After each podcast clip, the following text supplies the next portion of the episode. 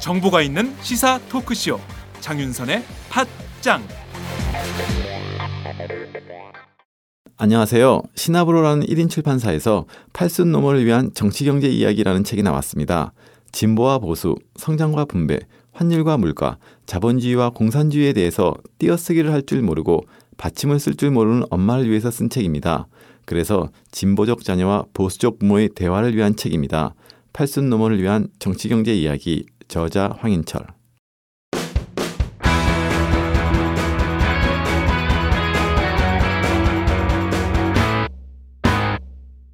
색깔 있는 인터뷰 색깔 있는 인터뷰 시작하겠습니다. 아, 통합진보당 해산 후폭풍이 점차 커지는 상황입니다. 아, 무엇보다 헌법재판소가 과연 법적 권한도 없으면서 통합진보당 의원단 5명 전원에 대해서 의원직 상실을 처분한 것이 과연 옳은가에 대한 논란도 거센 상황인데요. 창원대 법대 최용기 교수가 이번 통진당 의원직 상실을 처분한 헌법재판관 8명에 대해서 탄핵소추안을 정의와 국회의장에게 청원을 해서 화제가 되고 있습니다. 왜최 교수는 국회에 헌법재판관 탄핵 소추안을 청원했을까요? 그 이유를 직접 들어보겠습니다. 아, 최 교수님 나와 계신가요? 네, 최용기입니다. 네, 교수님 네. 반갑습니다. 네, 반갑습니다. 네. 네. 아, 자, 우선 어, 교수님께서 어, 정의와 국회의장 앞으로 헌법재판관 8명에게 8명에 대한 탄핵 소추안을 어, 내셨습니다. 아, 네, 청원서를 제출했습니다. 네, 요청서를 제출하셨습니다. 왜 이것을 제출하게 되셨습니까? 예, 지금 헌법 재판관 8명이 이제 헌법과 법률에 위반하는 네. 헌법재판소 결정 국회의원직 상실 결정을 하였기 때문에 네. 예, 우리 헌법 규정에 의해서 네. 헌법과 법률 위반한 행위를 한 헌법재판관들을 음. 파면시키 달라는 취지입니다. 네. 헌법 재판관들이 헌법을 위반했다라고 교수님 보시고 계십니다. 어, 교수님 과거에 한국 헌법학회 회장도 역임하신 바 있으신데요. 왜 네, 이번에 네, 예, 왜 이번에 여덟 명의 헌법 재판관들이 헌법을 위반했다고 그 헌법에 위배됐다고 판단하는 근거는 어디에 있습니까? 그 첫 번째는 그 대한민국 헌법 64조 2항에 네. 국회의원의 자격은 네. 국회만이 심사할 수 있고 네. 의원을 징계할 수 있다는 그 규정이 있고 네. 또 국회의원을 제명하려면 그 3항에 의해서 네. 국회 재적의원 3분의 2 이상 찬성이 있어야 음. 합니다. 네. 또한 우리 헌법이 이제 권력 분립 원칙을 기본 원리로 삼아 가지고 네. 국회의원 자격 심사에 대한 국회의원 제명 처분은 법원에 제소할 수 없도록 음. 사법 부가 관여할 수 없도록 헌법이 규정을 하고 있습니다. 네. 따라서 명백히 헌법이 규정하고 있는 상권 분리 원칙에 음. 어긋난다는 것이고 네. 두 번째는 정당 해산 선고는 그 헌법에 의해서 헌법재판소 권한 사항이지만은 네. 국회의원 자격 상실에 관한 선고는 네. 우리 헌법에 규정이 없습니다. 음. 따라서 헌법에 규정되어 있지도 않은 것을 그 헌법재판소가 권한 행사를 한 것은 네. 법치주의 원리에 음. 위배됩니다. 우리 헌법은 중요한 기본 원리로 네. 법치주의 원리를 규정하고 있는데 네. 헌법재판소가 그 헌정 질서에 위배되는 네. 법률이나 명령, 규칙, 처분을 심사해야 되는데 네네. 네. 헌법재판소 스스로가 네. 헌법에 규정도 없고 법에도 음. 규정이 없는 권한 행사를 해가지고 네. 위헌적이고 위법적인 행위를 했기 때문에 음. 당연히 이들을 그 탄핵해야 되는 것이 음. 국회의 그 사명이라고 저는 생각을 합니다. 네. 따라서 뭐 사공하고 유신헌법 때 저희 소속 정당이 해산되면 국회의원이 네. 자격 상실된다는 그 규정을 네. 지금 그건 뭐 40년이 지난 지금에 와서 네. 그런 규정을 적용한다는 것 자체가 네. 도저히 헌법 재판관들로서 자질이 없는 사람들이라고 저는 판단합니다. 네. 네. 이를테면 지금 어, 사공하고 유신헌법 때나 있었던 40년 지난 법 조경을 이제 와서 어, 헌법재판관들이 했기 때문에 그리고 무엇보다 법치주의 정신, 법치주의 원리에 위배되는 결정을 했기 때문에 이것은 당연히 그분들의 지위를 박탈해야 된다라고 판단하셔서 이것을 국회에 에, 그리고 그것을 결정할 것은 국회의 사명이다 이렇게 보고 계시는 것인데요. 자 예, 교수님 우선 또한 가지 제가 그 말씀을 드리고 싶은 네네, 것은 예. 헌법재판소가 네. 스스로 네. 1994년 그 4월 28일 날 헌재 결정으로 그 선언한 것이 있는데 네. 대한민국 헌법 그 제7조 1항이 이제 공무원은 국민 전체에 대한 책임을 진다든가 네. 또 제45조, 46조 2항 이런 규정들을 종합해서 판단하면 네. 국회의원은 그 자유위임의 원칙하에 있다. 즉 국회의원은 네. 특정 정당에 소속되어 있다거나 네. 또 특정 당파에 소속되어 있는 것이 아니고 네. 자유롭게 그 헌법과 법률에 의해서 네. 정치 활동을 할 수 있다라는 것이 헌법재판소의 그 결정 내용인데 아. 지금 경우에 이 소위 헌법재판소가 결정한 네네. 그 헌재 결정이 오히려 위배되는 음. 어떤 특정 정당 소속이기 때문에 국회의원직을 상실해야 된다라는 그렇죠. 이런 그 판단하는 것은 그 잘못됐다고 이제 봅니다. 네. 그 다음에 또 하나 그 이유를 그 덧붙인 제가 그 청원서 이유 중에 하나는 네. 공직선거 법그 192조 사항에 보면 192조 사항이요. 예. 예. 거기에 그 정당 해산의 경우에도 네. 국회의원직을 상실하지 않고 무소속으로 음. 남을 수 있다라는 이제 그 규정 해석을 할 수 있는 조항이 있습니다. 네. 따라서 무소속으로 남을 수도 있는 국회의원들을 네. 임의로 그 국민의 대표자인 음. 지역선거 대표자는 말할 것도 없고 네. 또 비례대표 국회의원도 조금 전에 말씀드렸듯이 국민 전체에 대한 대표자로서의 지위가 음. 강하기 때문에 네. 이 비례대표 출신이라고 해서 멋대로 그 헌법재판소가 법적 근거 없이 음. 원상실을 시켜서 안 된다는 것입니다. 네. 더 나아가서 지금 이와 관련해서 지금 지방자치단체 의회의원 그렇죠. 중에서 지역구 31명은 법적 근거가 없다고 선관위원회가 네. 휴보를 시켰고 네. 거기도 비례대표 지방의원만 이제 그렇습니다. 지방선관위원회가 아, 퇴직 처분을 했는데 예.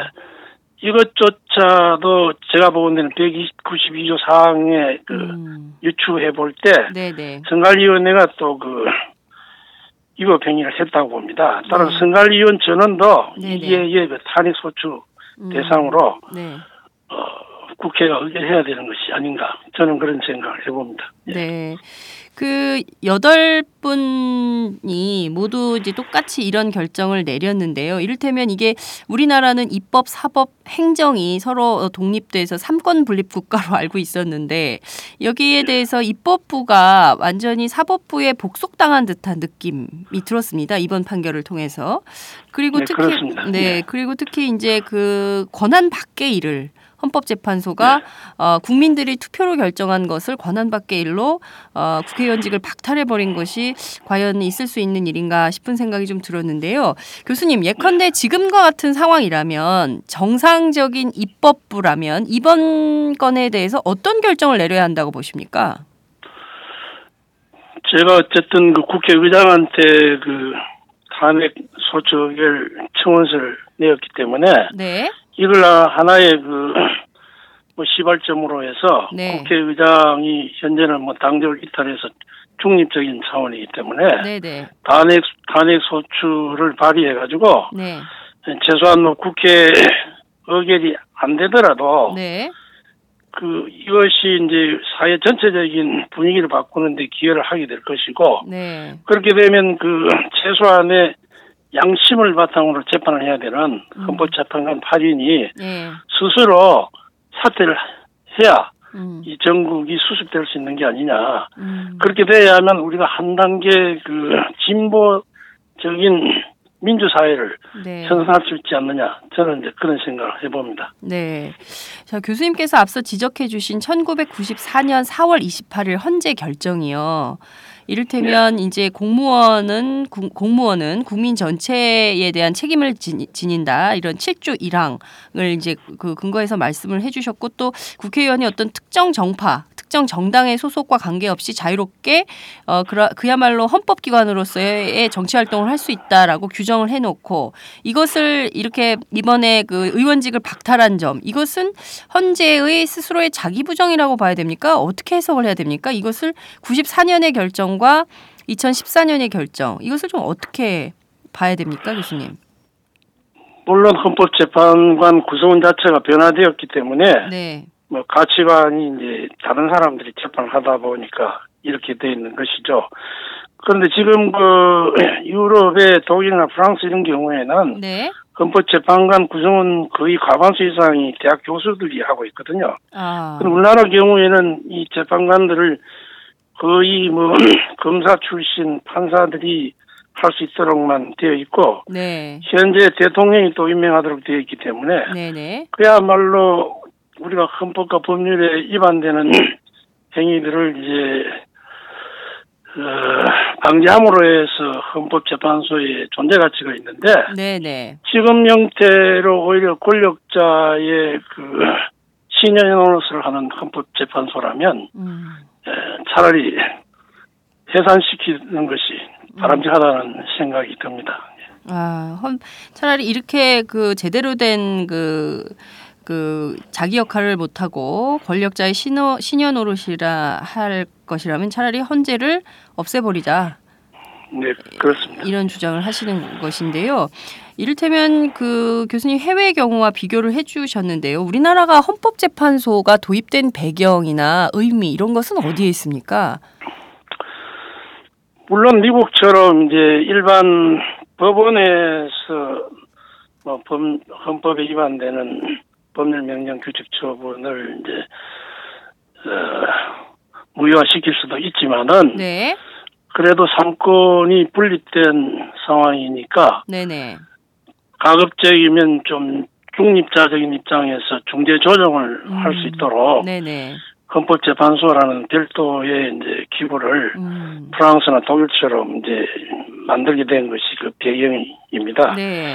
그런데 우리는 최초의 그 헌법재판관 구성 자격 자체를 네. 일체 이 교수들이나 기타 전문가들이 참여할 수 있는 기회를 박탈하는 법을 만들어 놨기 때문에 네.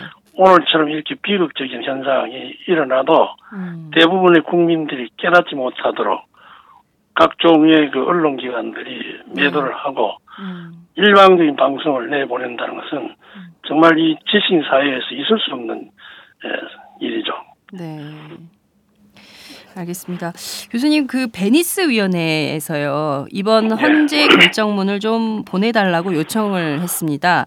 에, 이 네, 베니스 예 베니스 위원회가 이번 헌재 결정에 대해서 어떤 입장을 낼 걸로 전망하십니까?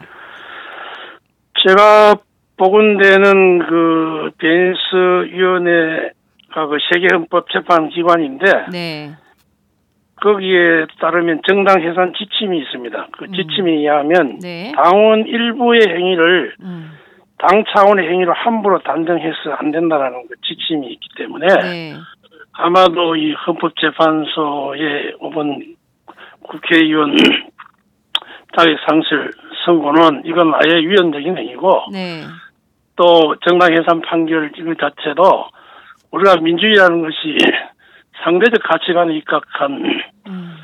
그 철학을 바탕을 두고 있고 네. 특히 우리 헌법이 소위 민족 기본 질서의 내용은 네. 양심의 자유와 표현의 자유를 보장함으로 해서 수요 공급의 법칙이 입각해서 가격이 정해되듯이 네. 무엇이 진리이고 정인가는 토론에 의해서 결정하는 것이 네. 가장 바람직하다고 음. 보는 것입니다. 네. 그래서 제가 보는 데는 세계헌법재판기관 베니스 위원회에서는 네. 정당 해산이나 국회의원 자격상실 헌재 결정은 네. 어, 부당한 것이다. 이런 네. 이제 권고를 해오지 않을까 싶습니다. 음, 알겠습니다. 베니스 위원회 권고가 언제 올지는 잘 모르겠지만 베니스 위원회 권고가 오면 우리 헌법재판소의 결정이 좀 어, 국제사회가 보기에 좀 어떻게 어떻다고 평가를 내릴 내릴 것 같으세요? 제가 보는 데는 뭐 지금 우리 헌법재판관들이나 대다수의 그 소위 절대적 민주주의라는 하나의 전체주의적인 사고를 가지고 우리 네. 사회를 지배하고 있는 세력들의 이 지적 능력은 네. 이미 뭐 1950년대 수, 진이라는 것이 세계적으로 뭐 알려졌고 네. 이미 뭐 뉴욕 타임즈 평가라든가 음. 대부분의 우리 헌법학자들은 네. 잘못됐다고 판단을 하고 있습니다. 네. 교수님 진보적 헌법학자로 분류가 안 되시는 것 같던데요. 네. 그 혹시 통합진보당과 무슨 관련이 있거나 이런 것은 전혀 아니시죠? 아니죠. 저는 뭐 사실은 내가 80년 7월 31일 날 네. 전단 정권으로부터 소위 그 부마 부산 마산 민주화 운동에 뭐 관련 교수다 해서 보안사에 걸려가서 포럼 고문당하고 네. 그로 인해서 80년 7월 31일 날 해직되어 가지고 네. 예, 84년 9월 18일 날 복직을 했어요. 네. 그, 그렇지만은 내가 뭐 헌법학자들이 네. 굳이 사회 정치에 관여하는 것이 바람직하지 않다고 네. 판단하기 때문에 네. 일체 내가 뭐 가급적이면 나서지 않으려고 하는 입장이에요. 네. 그, 그랬는데 네. 제가 이제 그 또 한 번 이제 제가 이제 마치 뭐 우파 골통처럼 이렇게 뭐돼 있는 것은 제가 그 10년 전쯤에 그 한국 헌법회장을 할 당시에 네. 그때 그 노무현 대통령 탄핵과 관련해서 그 국회의장 자문 요청을 받아서 한 적이 있어요. 네. 그러다 보니까 근데 저는 이제 어떤 특정 당파 입장이 아니고 네. 헌법과 법률에 위반되면 네. 소위 법 앞에는 대통령이든 헌법재판관이든 음. 누구든지 평등하게 적용돼야 된다고 보기 때문에 네. 제가 그 노무현 대통령 탄핵을 해라는 것을 그 헌법재판소에 음. 의견을 낸 적이 있어요. 네네. 네. 그러다 보니 자연적으로 이제 뭐 저쪽 쪽에서는 나를 굉장히 우파 꼴통으로 생각할 거고 네. 또 내가 이제 이쪽 뭐 80년대 해직 교수 출신이라는 게 알려지면 네. 아 이거는 원래 이제 또 좌파 꼴통이구나 이런 생각하겠죠. 그러나 나는 자도 우도 아니고 네. 오로지 소위 그 중용의 도를 추구하는 사람이고 네. 이왕이면 한국인의 정신 체계에 바탕을 둔 한철학적인 가치관이 입각해서 네. 자우를 조화시켜서 민족 통일을 달성시켜서 선진국가로 발전시키는 것이 음. 저희 꿈이다. 저는 그런 걸 천명하고 싶습니다. 네.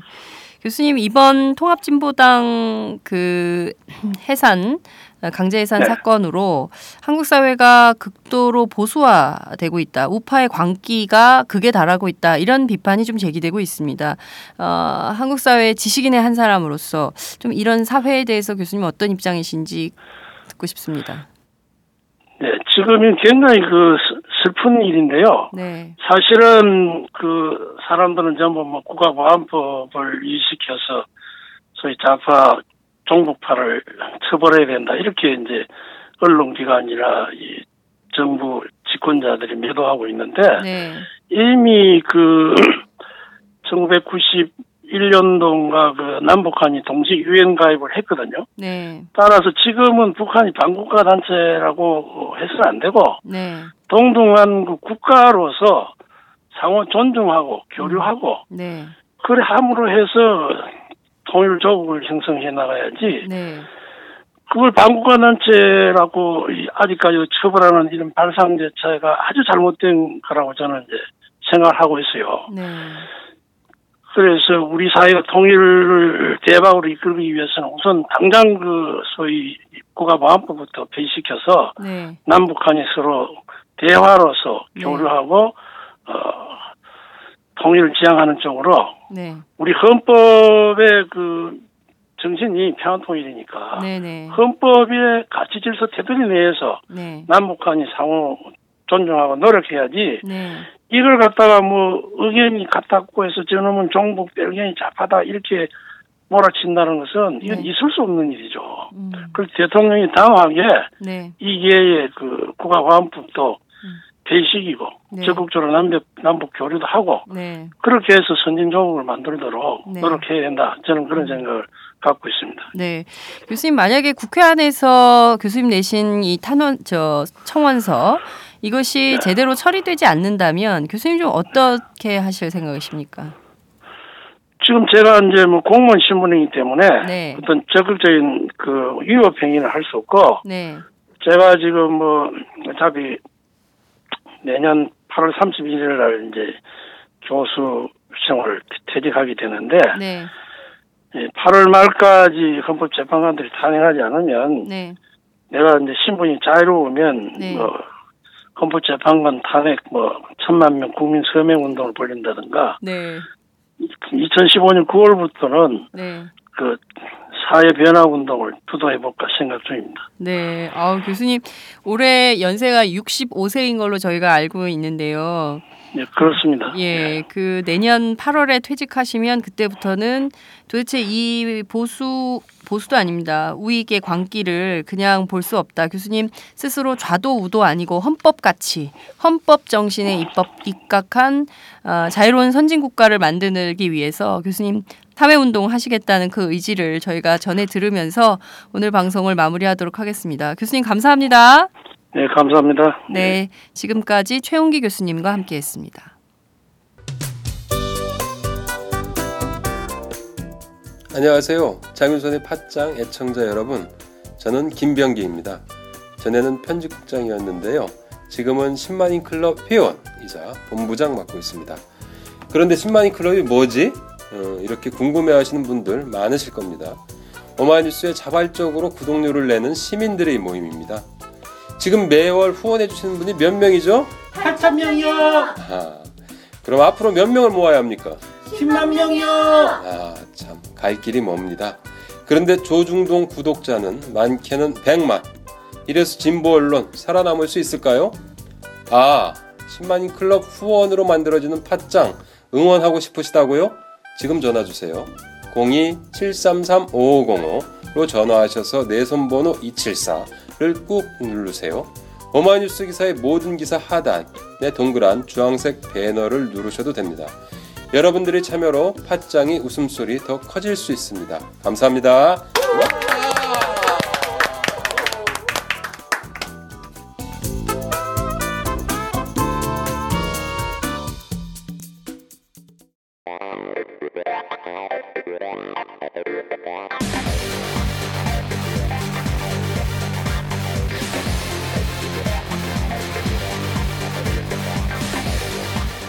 정보가 있는 시사 토크쇼. 장윤선의 팟짱